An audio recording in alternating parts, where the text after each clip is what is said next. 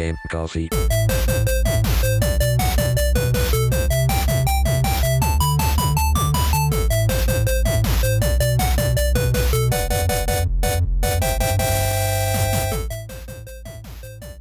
Ciao a tutti ragazzi e benvenuti ad una nuova puntata di Game Coffee. Come va? Come state? Oggi parliamo di un argomento non dedicato, cioè non direttamente, eh, diciamo direttamente legato al gaming, ma essendo che questo podcast, oltre a parlare di gaming, parla anche di tecnologia e non, di soli- non del solito, diciamo, del- della classica elettronica di consumo, parla anche di altre robe, eh, ho deciso di prendere spunto dal podcast, dall'episodio che ho fatto sul mio podcast in inglese, Walter Talk, se volete andare a vederlo trovate il link nel mio link tree, plug completamente fottuto di per sé.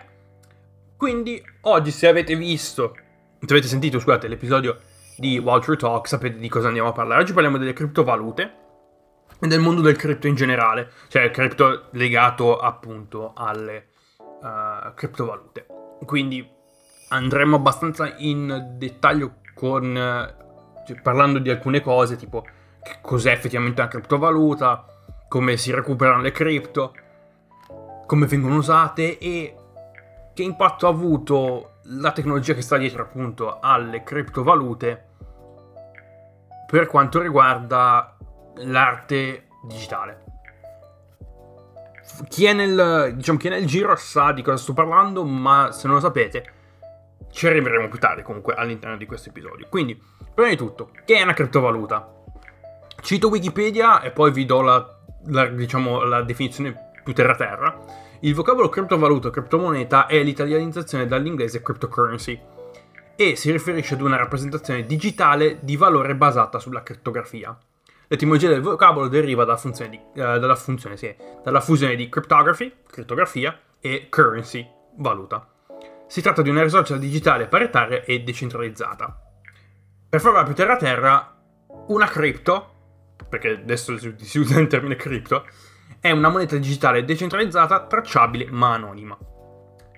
E voi direte, ok, è una moneta digitale, ma esistono altre monete digitali che non siano delle cripto? Sì, esistono e nel, probabilmente la maggior parte delle valute digitali che esistono all'interno, uh, cioè delle valute digitali in sé, esistono nel mondo del gaming. Devo, tirare, devo appunto tirare dentro Fortnite un attimo perché probabilmente è l'esempio più, più, diciamo, base che possa fare. In Fortnite ci sono questi cazzo di V-Bucks che sono, che è una moneta effettivamente, è una valuta digitale che uh, è centralizzata, ha un tasso di cambio ed è regolamentata. Epic Games ha il monopolio sulla vendita e la distribuzione di, uh, di V-Bucks, ovviamente da terze parti si possono trovare anche diciamo, diciamo quelle le, le, le, le, carte per appunto um, per i V-Bucks insomma um, però è Epic Games che dice, che chiede, che dice ai rivenditori come GameStop o chi per esso ok vi, vi, vi mandiamo cioè potete sotto nostro, sotto il nostro occhio potete appunto vendere uh, i V-Bucks. Quindi è, questo è l'esempio che mi è venuto in mente uh, subito. Un altro esempio che potrei farvi sono le, sono, è la valuta digitale che non so manco come si chiama, che si utilizza in, in FIFA per l'Ultimate Team. Se non sbaglio i Food Coins, ma io, io a FIFA ci gioco poco un cazzo, quindi non so. Comunque quella è una valuta digitale regolamentata, centralizzata, perché comunque EA uh, è Uh, è la proprietaria della valuta e può regolare il tasso di cambio così questo tipo. Cioè, il tasso di cambio nel senso 100 V-Bucks valgono tot, cioè di compra a tot. Quello è il tasso di cambio anche nelle valute digitali. Invece nelle invece nelle cripto non c'è, cioè, come ho detto prima, è una moneta digitale decentralizzata, quindi non esistono banche, non esistono istituti di alcun tipo che regolano uh, quanto appunto una cripto valga e quale sia il tasso di cambio. Quindi è un, un, disastro da quel punto di vista. Ci arriviamo tra un attimo. Allora, qual è la criptovaluta più importante e diciamo la criptovaluta centrale che è venuta fuori come la, il male, la, la panacea, la, la, panacea per chi vuole comprare droga sull'internet e il male per qualunque altro tipo di persona che non ha la più vaga idea di cosa stia, uh, di cosa stia parlando. Bitcoin. Bitcoin è la criptovaluta più importante al momento ed è, lo è stata per molto molto tempo, credo per più di 4-5 anni. Al momento della registrazione di questo episodio, quindi 12 aprile 2021 alle 5.15 del pomeriggio, un bitcoin è, um, uh, vale 50.000 euro. Un bitcoin vale 50.000 euro. 50.000 euro, 50.667 euro e 99 centesimi. Che è pazzesco, è, è, veramente pazzesco. Come si è arrivati a, queste, a questi valori è tutto, c'è, c'è da fare un'intera, da fare un'intera serie sulla storia del bitcoin, da dove è partito, come è arrivato, quella roba lì. Non so se lo farò, probabilmente la farò, però Bitcoin al momento è la cripto più importante la cripto più costosa in assoluto.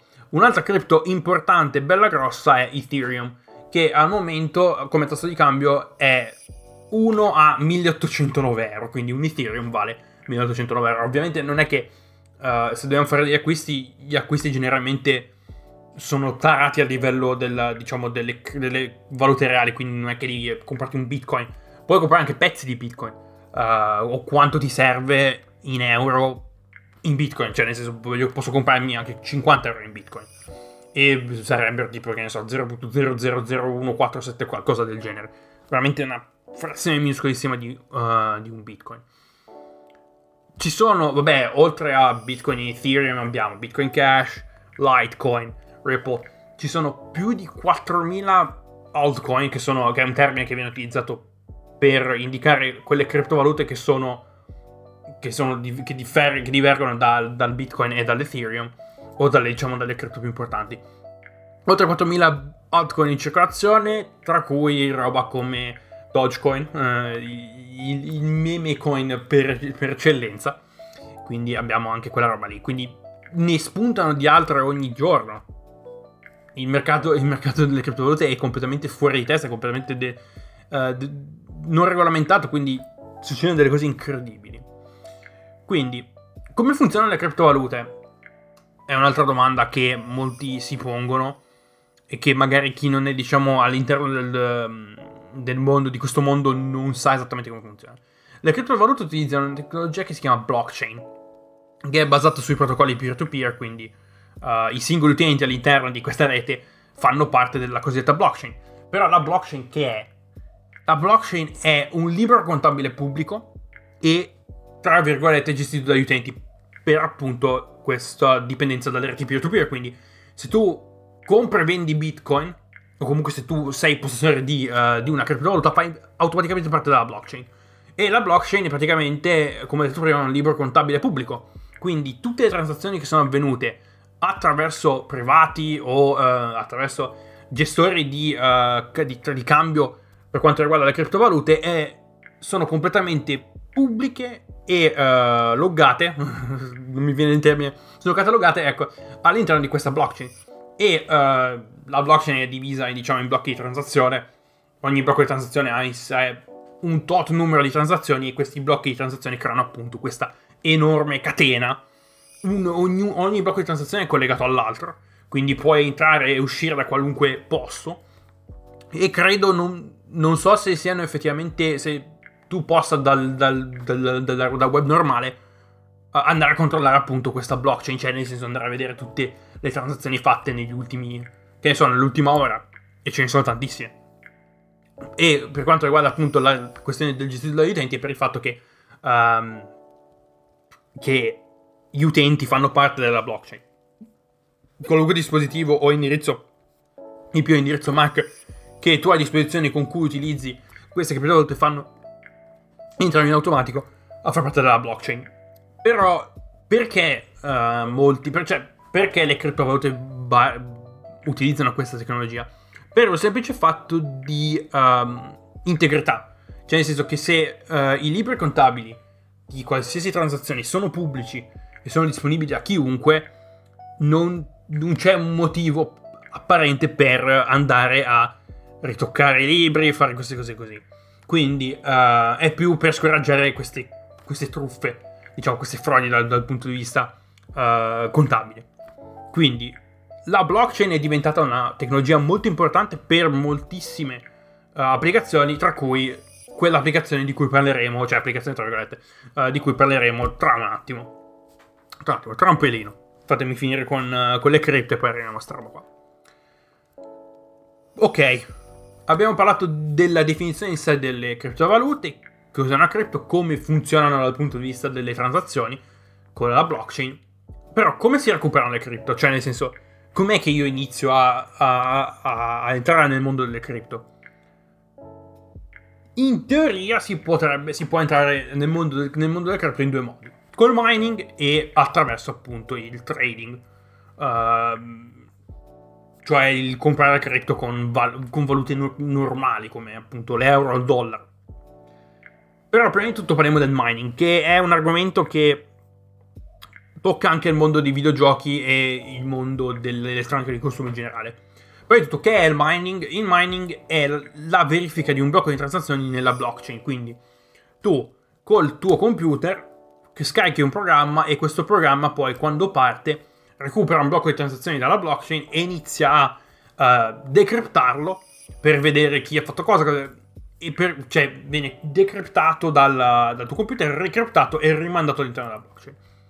Al momento il mining non è più fattibile in, in privato, nel senso che io non posso mettere, cioè posso mettermi appunto a minare Bitcoin, però non è econ- economicamente fattibile perché mi verrebbe a costare un cartello in luce e elettricità. Quindi al momento il mining di Bitcoin in privato è assolutamente inutile, ma anche di altre, altre altcoin come Ethereum e Bitcoin Cash, ad esempio. È, è inutile che io mi metta a, a minare Bitcoin per, per, un guadagno personale, perché alla fine con il sistema, sistema che ho io non, non posso. Perché spendo di più in, in luce e spendo di più nella bolletta per minare bitcoin che appunto ricevesti bitcoin. Quindi un problema per cui cioè il problema cioè il mining è diventato controverso perché uh, la gente chi fa, chi fa i miner hanno iniziato a comprare in blocchi diciamo in massa le GPU perché perché le GPU come funzionano uh, sono molto più efficaci nel minare appunto questi blocchi di transazione che uh, altre componenti. Quindi le GPU uh, eh, quando escono se le recuperano i, i, miner per dei lotti che costano un cartello di soldi, tipo 7, 8, 10, 12, 15 schede grafiche alla volta. Addirittura questo, questo mercato del mining ha creato un settore di sviluppo di GPU dedicate solamente al mining. Quindi se voi comprate una, una GPU che è dedicata al mining, mining only, non ha nemmeno l'output per... Uh, non ha nemmeno le, le porte HDMI, le porte DisplayPort perché non servono ad una GPU per il mining perché non c'è un output. Cioè non, non c'è bisogno di un output, quindi... Uh, quindi le GPU mining sono, fanno solo quello. Però purtroppo la gente recupera anche, uh, compra in massa anche le GPU da gaming, quindi uh, è il motivo per cui adesso le, le serie 3000 Nvidia, le serie le, le ultime schede grafiche dell'AMD sono fuori stock ovunque e costano l'intero mercato delle GPU è completamente fuori di testa e costano qualunque GPU che tu possa mettere le mani sopra adesso costa tantissimo. Io fortunatamente sono riuscito a recuperarmi la mia 2070 in uh, 2070 Super, devo essere preciso, in un momento tranquillo in cui um, non costavano così tanto, però adesso credo che una 2070 Super al momento non, non riesce a portarla a casa per meno di 700 euro. Quindi veramente è un, periodo, è un periodo bruttissimo per chi deve fare un computer. O chi per caso ha rotto, diciamo, la, la propria GPU e deve recuperarne una. È un periodo completamente di merda per queste cose qui. Comunque, uno, uno di, diciamo, dei, dei metodi per recuperare cryptos è il mining. Oppure si va di, credo quello che fanno tutti al momento, uh, tutti coloro che sono all'interno di questo mercato attraverso il trading, ovvero comprare le cripto con valute tipiche come l'euro e il dollaro. E um, molti hanno, cre- hanno iniziato ad utilizzare queste criptovalute come mezzo speculativo, come in borsa, cioè, che è la cosa più ironica del mondo perché, diciamo, la creazione di queste criptovalute era per contrastare appunto l'establishment, era molto anti-establishment come cosa, però la gente ha iniziato a um, a rivenderle e a comprarle come se fossero appunto delle azioni, come se fossero in borsa. E il mercato delle criptovalute è altamente volatile ed è molto molto rischioso. Perché? Perché basta una persona che dica una cosa, basta che un Elon Musk twitti Bitcoin adesso non vale più un cazzo, e Bitcoin alla fine potrebbe crollare e non valere più assolutamente nulla. Al momento credo sia abbastanza difficile che, uh, che Bitcoin crolli perché comunque col valore che ha adesso sembra che il valore continui ad aumentare giorno dopo giorno. Uh, a meno che non scoppi la bolla e boh, da domani un Bitcoin vale 3 centesimi. Non, uh, non, ma non penso, quindi. Però il mercato non è regolamentato, è altamente volatile ed è ultra rischioso, quindi devi stare veramente, devi stare veramente lì attaccato agli indici minuto per minuto per vedere quando comprare e quando vendere, quindi è completamente fuori di testa come cosa. Quindi abbiamo, abbiamo parlato di recuperare le cripto, però quando le recuperate dov'è che te le tieni queste cripto? Te le tieni in un wallet, cioè la versione digitale, la versione cripto di un conto corrente in un certo senso. Ha un indirizzo questo cripto, questo, scusate, questo wallet, e attraverso l'indirizzo stesso o attraverso un QR code si possono appunto depositare o recuperare le cripto. Ad esempio, esistono dei, um, dei, dei, dei, bancomat dedicati al, um, al movimento di criptovalute, dei, dei bancomat completamente cripto, quindi vai lì con il tuo, con il tuo codice QR del tuo portafoglio, del tuo, del tuo wallet, lo, scan, lo scannerizzi e poi puoi recuperare attraverso appunto tipo, le, il, bancomat ti chiede di quindi se vuoi trasferire o depositare, cioè depositare o recuperare appunto eh, delle cripto e fai tutto con, con il QR, non c'è assolutamente nessuna, nessun mezzo fisico. Eh, quindi e il wallet viene, viene, utilizzato appunto per le transazioni o come portfolio nel caso tu sia un, un crypto trader quindi quelli che fanno questo, questo per lavoro alcune cripto, questo è un argomento molto interessante, alcune cripto, ad esempio Bitcoin, sono limitate in numero. Nel senso che più di un tot di, uh, di Bitcoin non possono esistere. Il limite è 21 milioni, quindi possono esserci solo 21 milioni di Bitcoin in circolazione.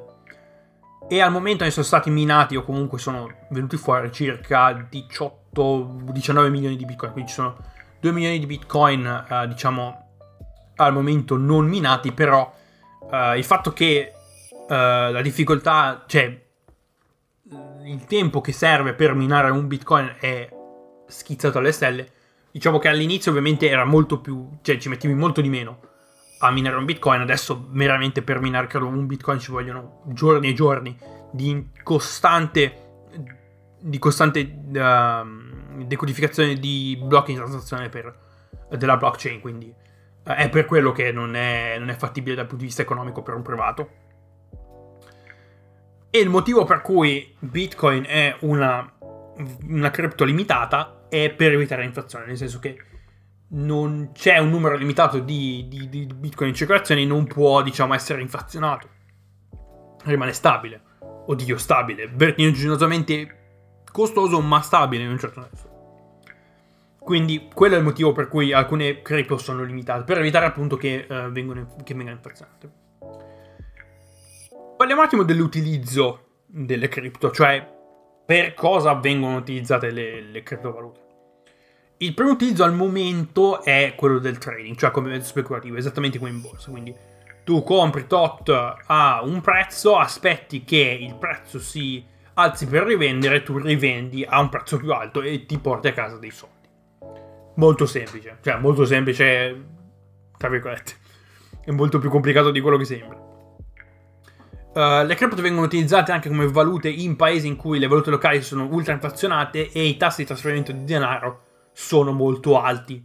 Ad esempio, mi viene in mente il Venezuela, um, che è un paese che, per chi, non, per chi non è diciamo al corrente, in Venezuela al momento è una, c'è una situazione completamente incredibile, nel senso che uh, la moneta principale, diciamo la, la valuta locale, il, il, Bolivar, è diventato completamente, completamente inutile, cioè è, è veramente... È, è, è, un pezzo di carta, cioè non, non sono più soldi, sono pezzi di carta. Un chilo di farina al momento, se tu vuoi comprare un chilo di farina in Venezuela con il Bolivar uh, col Bolivar Fuerte, uh, che è diciamo il, il Bolivar col tasso di cambio statale, ti viene a costare circa un triliardo 850 miliardi di Bolivar Fuerte. Perché c'è il cambio in nero, quindi è un casino. Però molti hanno iniziato ad utilizzare uh, le cripto perché sono molto più stabili del, del Bolivar per appunto comprare e vendere uh, beni, specialmente nel mercato in nero, perché credo che uh, molti diciamo supermercati cose di questo tipo non accettino criptovalute in, cioè non accettano pagamenti in criptovalute. E un altro esempio che mi viene in mente è lo Zimbabwe, perché comunque lo Zimbabwe è, uh, è un paese in cui la moneta locale è ultra inflazionata e molti utilizzano il bitcoin o le criptovalute in generale per, come, come, valuta, come valuta locale per uh, comprare e vendere beni. E in Africa in generale il mercato delle criptovalute è molto fruttuoso e altamente utilizzato, cioè le criptovalute sono altamente utilizzate per bypassare i tassi di trasferimento di soldi con eh, gente tipo Western Union, MoneyGram, quelle cose, quelle diciamo, um, quei tizi lì, non mi, viene, non mi vengono le parole, uh, ogni volta che uh, tu vai a trasferire dei soldi si pigliano una commissione da quel, da quel, da quel blocco lì, quindi. Per evitare questi, queste commissioni c'è gente che ha creato dei wallet e uh, cioè perché effettivamente l'unica cosa che ti serve per creare un wallet è, un, è uno smartphone che in Africa ce ne sono un sacco di smartphone quindi c'è molta gente che appunto ha iniziato ad utilizzare le criptovalute invece che uh, andare a trasferire soldi con uh, Western Union o MoneyGram e le cripto vengono anche utilizzate nei paesi diciamo del primo mondo come, valuta per pagamenti, come valuta per pagamenti online. Ci sono anche alcuni rivenditori di keys. Purtroppo i rivenditori di keys sono, ehm, diciamo, un mercato grigio, è una cosa molto, diciamo, un pochino losca. Uh, I rivenditori di keys ci sono pagamenti in criptovalute, specialmente in Bitcoin. E ovviamente il Bitcoin è la, la cripto di default per il mercato nero del, del deep web. Se vuoi comprarti le droche le troche sul deep web ti devi avere i, i bitcoin perché nessun altro ti compra la roba e non vendi, cioè, non, cioè, nessun altro ti compra la roba e non puoi comprare roba se non hai un wallet. Quindi al momento è la, diciamo, è la versione più sicura per, per pagamenti nel, nel, magico mondo del deep web dove si vendono le troche, uh, i sicari. Se volete, faccio, se volete faccio un episodio sul deep web e tutte le minchiate che sono venute fuori uh, dalle leggende popolari così di questo tipo. Quindi, blocco of criptovaluta abbiamo terminato. Uh, questi sono, diciamo, gli, gli, esempi più particolari e, diciamo, uh, le funzioni principali delle criptovalute. Però, attraverso la blockchain è venuta fuori una roba molto fica che ha rivoluzionato l'arte digitale. È una parola, tre lettere, che è un acronimo, e sono NFT. Che è un NFT? Se siete nel, nel, mondo dell'arte digitale sapete di cosa sto parlando e probabilmente avete già sentito parlare di questi NFT.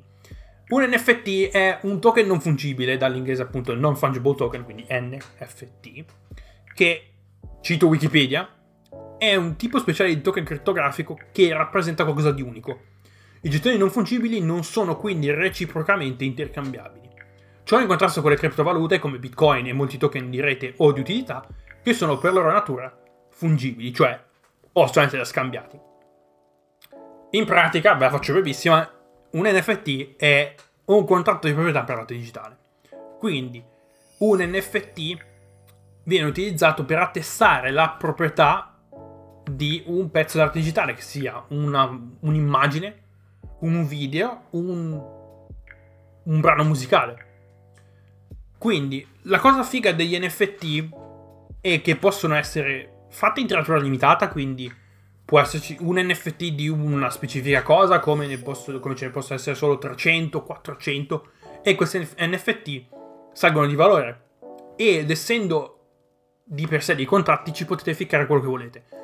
So che alcuni, ad esempio, gli Imagine Dragons, spero che conosciate chi siano gli Imagine Dragons, in un'asta NFT che hanno fatto un po' di tempo fa, hanno fatto una tiratura limitata, se non sbaglio, del loro ultimo album, e in quell'NFT oltre ad avere la tiratura limitata dell'album con cazzi e mazzi, c'è un accesso lim- illimitato a qualsiasi concerto degli Imagine Dragons ovunque nel mondo. Quindi tu sai quell'NFT, puoi andare qua- a qualsiasi concerto degli Imagine Dragons ovunque loro stiano facendo qualsiasi tour e cose di questo tipo. Quindi potete effettivamente mettere quello che volete all'interno di un NFT. E questi NFT ovviamente, essendo dei token, aumentano di valore con la realtà. Quindi se c'è un NFT di una cosa sola, quella roba lì potrebbe diventare, potrebbe salire di, di valore in maniera assurda e poi puoi rivenderlo questo NFT a dei valori allucinanti. Che è una cosa che sta succedendo adesso ultimamente. E al momento NFT, gli NFT che vengono venduti in questo momento utilizzano la blockchain di Ethereum. Quindi se voi avete degli Ethereum potete comprare degli NFT, ovviamente se non li avete potete comprare attraverso carta di credito, attraverso un sistema di, attraverso una piattaforma. Comprate gli, comprate gli Ethereum, recuperate gli Ethereum e li date e li utilizzate per appunto comprare questo NFT. Quindi l'NFT è una cosa fighissima che eh, vorrei magari implementare un giorno, non proprio per i podcast, ma per i miei, diciamo, cazzi personali. Quindi questo, diciamo, è tutto per la puntata di oggi. Abbiamo parlato di Bitcoin, abbiamo, cioè di Bitcoin, abbiamo parlato di criptovalute, abbiamo parlato di NFT, che sono più o meno collegate alla blockchain. Questa tecnologia molto molto figa che uh, ha cambiato la, diciamo, la finanza digitale e sta cambiando anche l'arte digitale in questo momento. Quindi io vi ringrazio per l'ascolto, come al solito trovate tutti i miei link in descrizione, cioè c'è un link, andate su Linktree, c'è il link in descrizione, trovate tutto quello che vi serve e noi ci sentiamo mercoledì prossimo, anzi no, sto pensando di fare una roba lunedì, uh, quando ci sono i Gran Premi, perché è molto da un botto che non lo stiamo facendo, quindi ci sentiamo lunedì con il post GP, non ho fatto, non ho fatto il post GP del, del Gran Premio del Bahrain, però uh, voglio fare il post GP da, da Imola in poi voglio mettermi a fare i, um, i podcast, cioè gli episodi di un post GP uh, eh, su appunto i Gran Premi di Formula 1. Quindi noi ci sentiamo lunedì con il post GP di Imola e ci sentiamo mercoledì come al solito con una nuova puntata di Game Coffee tipica normale dei miei coglioni. Fate i bravi e a presto. Ciao ciao.